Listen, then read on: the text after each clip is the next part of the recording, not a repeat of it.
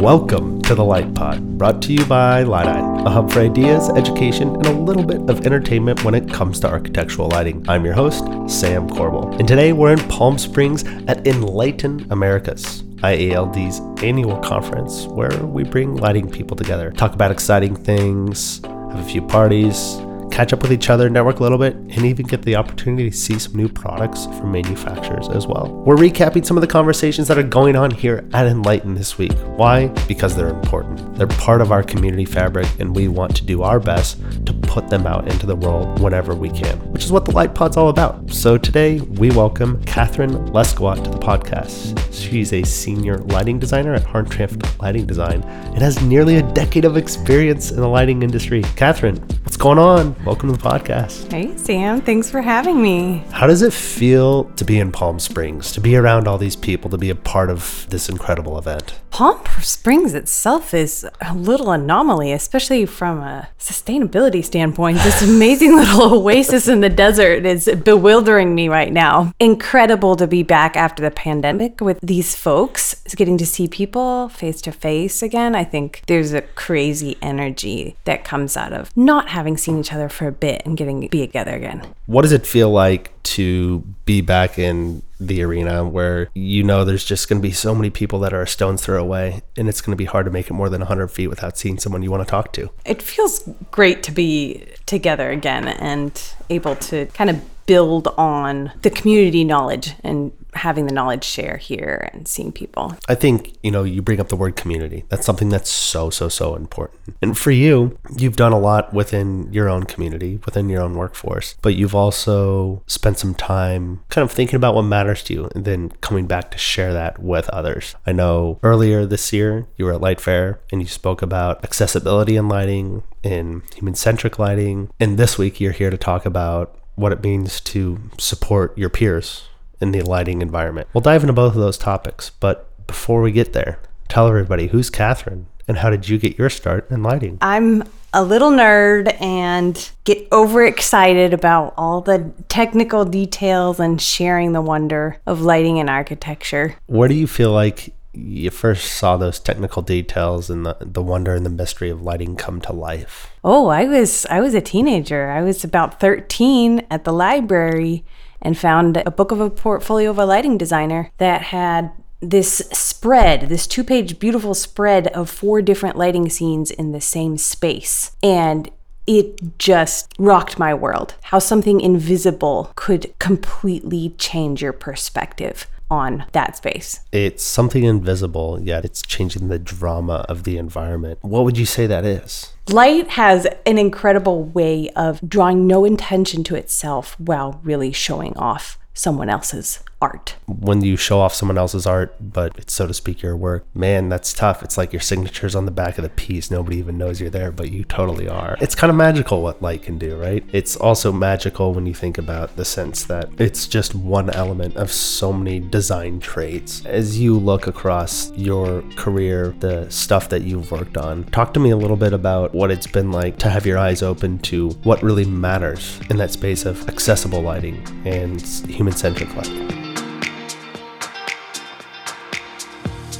My background was interior design. That was on purpose because there weren't too many lighting programs. And I thought, this is the closest I'm going to be working with interior designers. I want to be able to speak their language. And interior design has as one of its tenets is human centric space. It takes into account how humans move, what size we are, how we interact with things, what our eye level is, etc., etc. Space design is absolutely necessarily interconnected with the human body and the human experience. And as I've become more interested lately with more diverse populations and their experience of space, I've realized that the neurodiverse and the persons with physical disabilities actually make up the greatest minority in the world. They are a majority of folks experiencing space.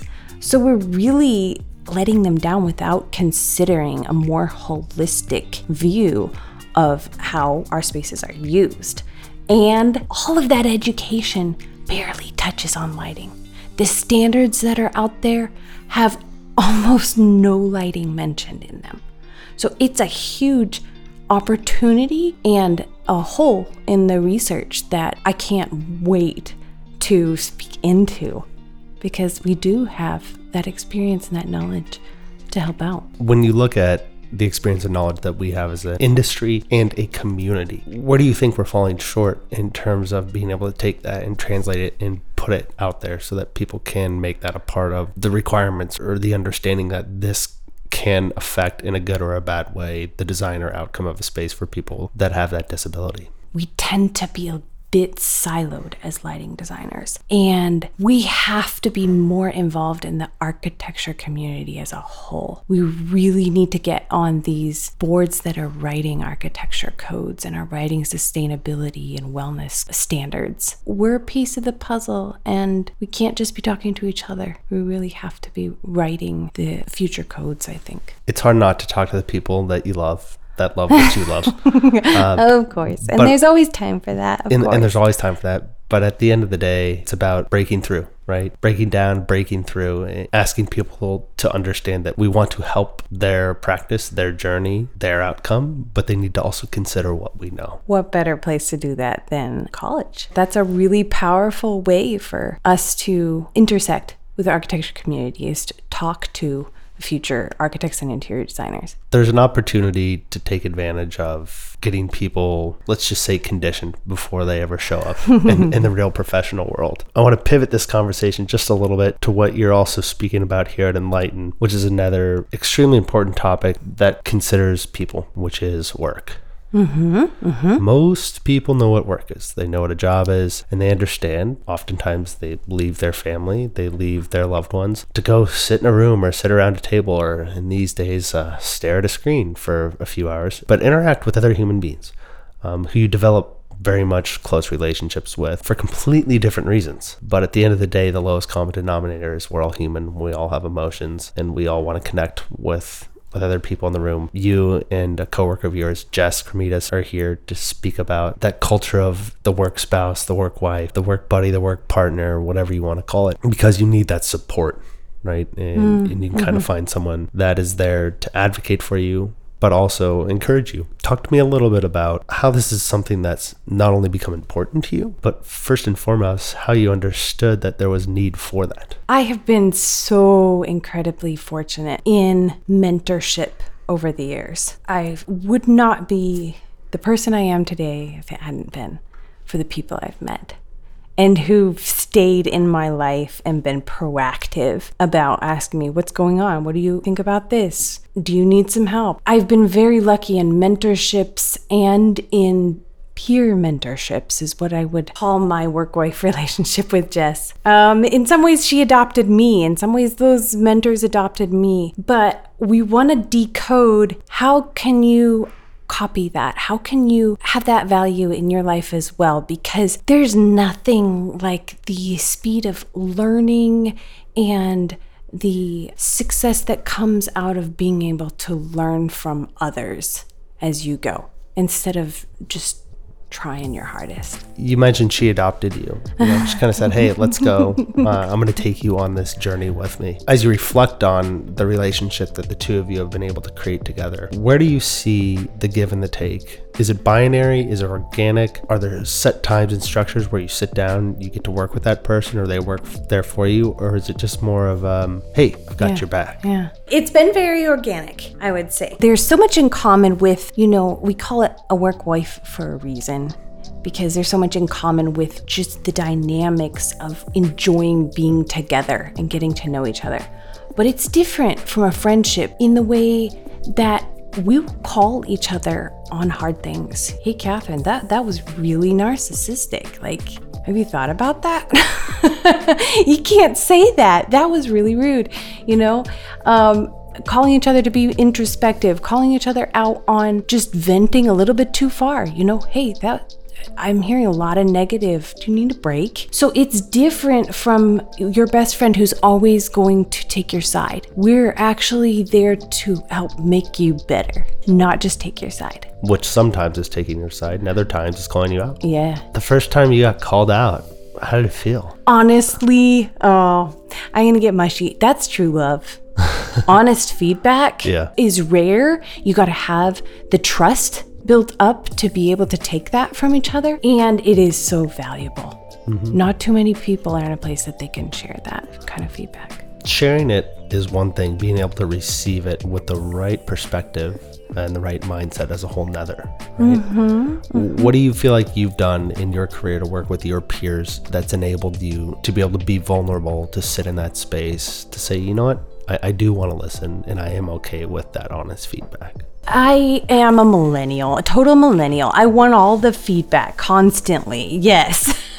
and so I actually researched what does it take to foster that? How can I make that happen for myself and for my work's company culture? And the number one thing that I've learned is that you just have to be so attentive to your reaction when it's given because it is a matter of trust. And if you react negatively in that moment, it's communicating, I'm actually not okay with getting this feedback. break that down just a little bit more. Give give me an example. Maybe we can just try this out real quick, right? There's a negative way and there's a positive way to receive feedback, which there's body language involved, right? Mm. But there's also a, an oral component of it, right? Hey, Catherine, I really don't like the fact that you didn't create that cover sheet to the standards of our company based on our project partners. What are the two ways you can respond to that that are positive and negative? But still, I would say like very professional, but intentionally maybe one's one way and one's the other way.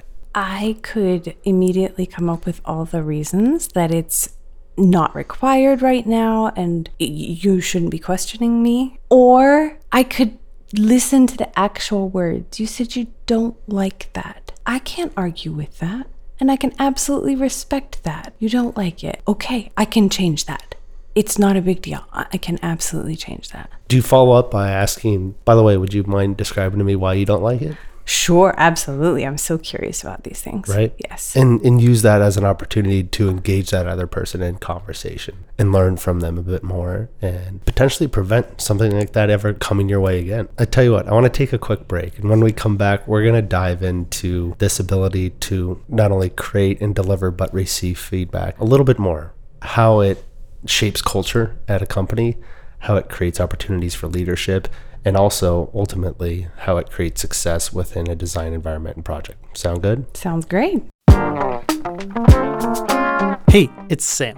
The Lytei Pod is brought to you by Light a hub for ideas, education, and a little bit of entertainment when it comes to architectural lighting. They make things like documentaries, short, informative, educational two minute videos, and of course, bring you this podcast, The Light Pod. Check them out at lytei.com.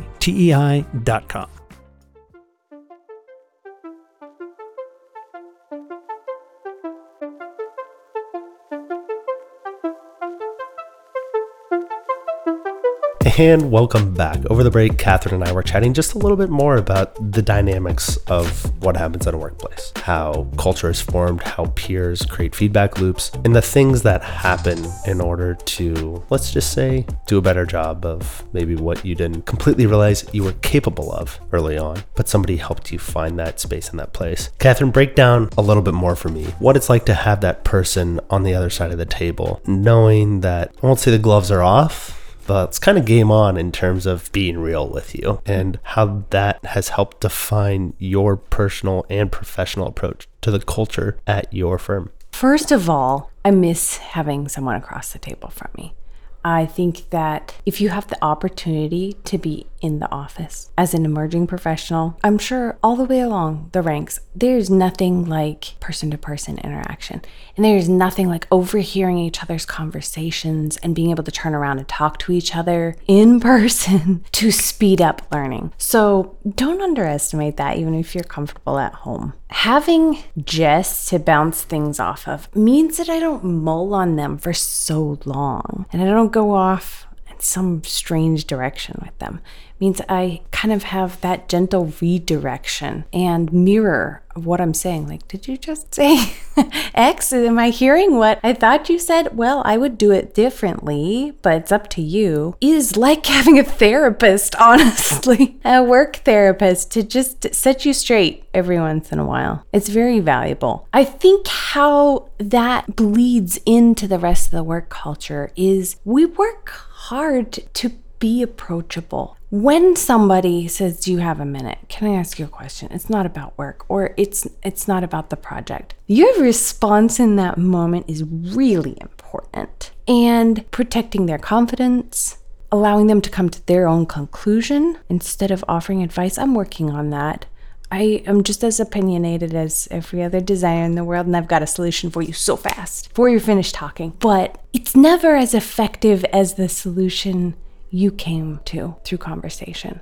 And if I can do that for someone else, the way Jess and I have been able to do it, that's worth something, I think. What you just said is so powerful. You can come up with a solution in a moment's notice, but it will never be as good or as effective as the one that happens through conversation. Mm-hmm. Dive into that. How does conversation between two people help arrive at a better outcome? I mean, just think about it in your project conversations. If it weren't a conversation, you'd miss the fact that something changed in the last two days that it, you aren't seeing in the drawings. Or there are four options and not just one. Because we need diversity of minds to really come by the strongest solution. And when you think about it, there's a very simple analogy. You and I are sitting here podcasting, we've got water glasses on our table. Water bottles, they're ubiquitous, they're everywhere.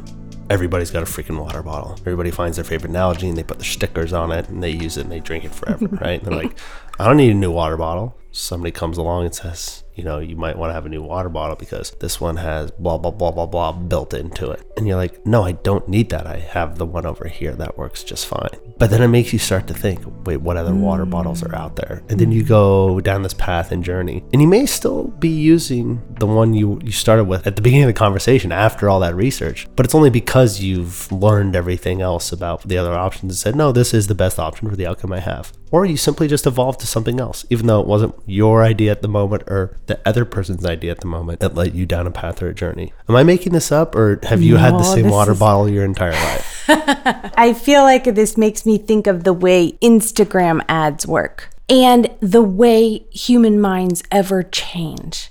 We never change our mind when we're presented with the best logic. We change our mind when we're asked to question, when we become curious. And that's what an ad will do. It'll be like, ooh, maybe you need a better water bottle. Here's a $250 one offering options, making you curious. So, inviting your partner to consider, or is this the best way? Asking a question, asking a better question, a listening kind of question is really powerful. the term you know work spouse uh, in a marital relationship or any any form of relationship between two individuals that are committed that want the best for each other that have the long-term outcome of we're on the same team. It's as simple as hey let's you know one person cooks one person cleans up the dishes sort of thing. Why? Because we've got to use them again tomorrow and you know if we split the task, we're good there. You got to work. You're not necessarily maybe splitting tasks as much as you are splitting the responsibility of making sure that your team, the whole company, that culture continues to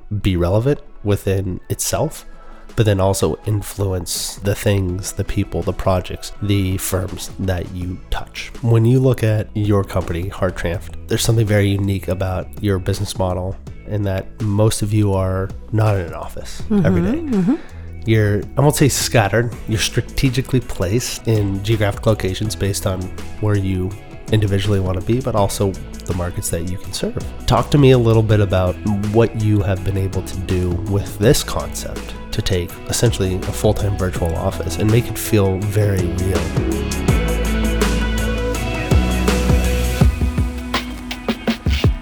We do make a really big effort to get together in person when we can, but we also do an awful lot of chatting online. And we have different chat rooms for every subject and every project. And we're on the phone a lot, um, sharing screens, sometimes cameras. It takes mindfulness that that's important, but it's also very enriching. So I think once you get the ball rolling, it's self-sustaining. It's enriching and it's self sustaining, but it takes that mindfulness. Where do you find inspiration for that mindfulness? Mindfulness is a beautiful thing and it comes at me in all kinds of directions lately. Yoga is a big passion of mine recently. And that's a personal journey. Coming back to the moment and being present is always work for me, but very important work. In the world of uh, constant chaos and too much noise. Is there anything that you feel like helps you come back to that moment and, and live in the present? All kinds of wonderful things, actually. Being outside, anything outdoors, having the windows open, exhausting myself physically, sawing through road ties or chasing after my puppy niece or delicious food. All of these things put you in touch with your senses and back in touch with your body. And it's a beautiful thing. It's the journey of self care right? Mm. Understanding what you can create in the moment to really actually just be there and then to practice that and then to translate that into uh, a professional environment that says, this is interesting. If I could take what I do over here and bring it onto this side of the coin uh, at work and then find somebody to help me go along that journey. It may not be the food that you're eating today, but it might be the way you consider a design problem. It might not be the fun little thing that you're chasing around, rather, it might be a new process to develop communication so that everybody is on the same page. There's so many things in life that we have an opportunity to not only accomplish, but also choose to ignore. You have kind of made it your job uh, with your own voice and one you will share with so many here in Palm Springs this week about why this is important. When you take your whole message and you wrap it up together, what's the strongest, most important concluding statement that you can offer to everybody that's listening today? I think it's the idea that we are so much stronger for laying down competitiveness and building a community. And you are empowered to generate that. There are ways to build that for yourself. Catherine, thank you so much for this conversation. It's inspiring to think through everything you've given us to think about. If people want to get in touch with you, if they have questions, if they want to chat a little bit more about this, what's the best way they can get in touch with you? Email Catherine at hartranftlighting.com. That's how you find Catherine to figure out how you can do things maybe a little bit more different. And uh, let's just say, learn how to listen and then get better because of it. Catherine, thank you so much for your time. Enjoy the conference. Thank you. I will Thanks. see you uh, on the Coachella fields tomorrow night. Sound good? Love it. Yes. Talk to you soon. Thank you.